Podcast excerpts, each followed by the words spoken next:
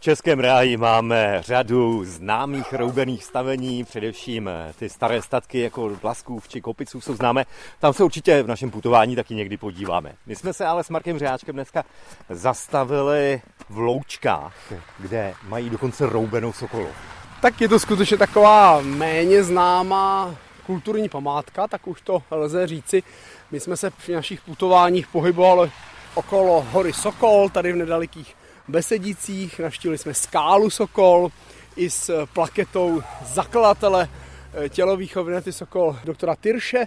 A teď tady máme takovou jako kuriozitu, když se podíváš, tak na ta celá stavba eh, vlastně připomíná takovou trošku přifouknutou nebo eh, zvětšelou typickou chalupu z Českého ráje. Je tam taková ta kukla nahoře, hmm. to klasické roubení, i to e, rámování oken. Je to skutečně stavba, která velice připomíná lidovou architekturu Českého ráje.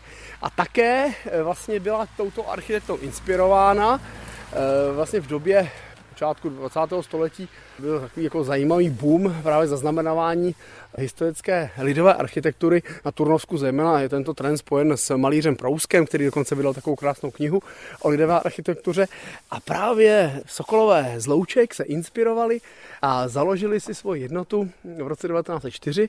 A je docela zajímavé, jak se na tu Sokolovnu snažili vydělat. Jo? Oni se nejdřív scházeli v místní hospodě u Baštipánu, to se mi hrozně líbí. Tam název. se nechalo vydělat.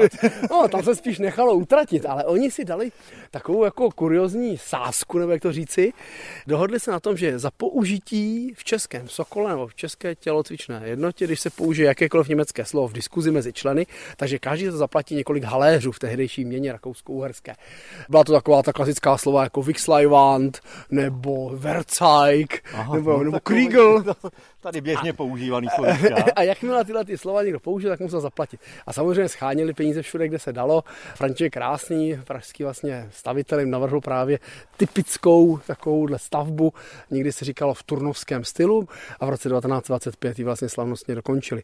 Je docela zajímavé, že oni, eh, ti zdejší Sokolové, vedení vlastně tehdejším předsedou toho jejich združení panem Hořákem na té stavbě pracovali eh, z velké části sami, dokonce eh, ta zadní kamenná část, která je eh, vlastně vyzděna z místního pískovce, byla z velké části postavna z kvádrů vytěžených právě zde v nedalekých Besedicích. Každopádně se nadřeli, ale jsme v Čechách, takže samozřejmě tento jejich počin z nelibostí sledovali místní hostinčí, kteří se báli o kšeft, sledovali to místní provozovatelé kin, protože Sokolové tady chtěli mít promítání filmu, takže bylo to takové jako na jednu stranu velmi pozitivní, ale také to tady okolí Sokola vzbudilo eh, určitou takovou zlou krev.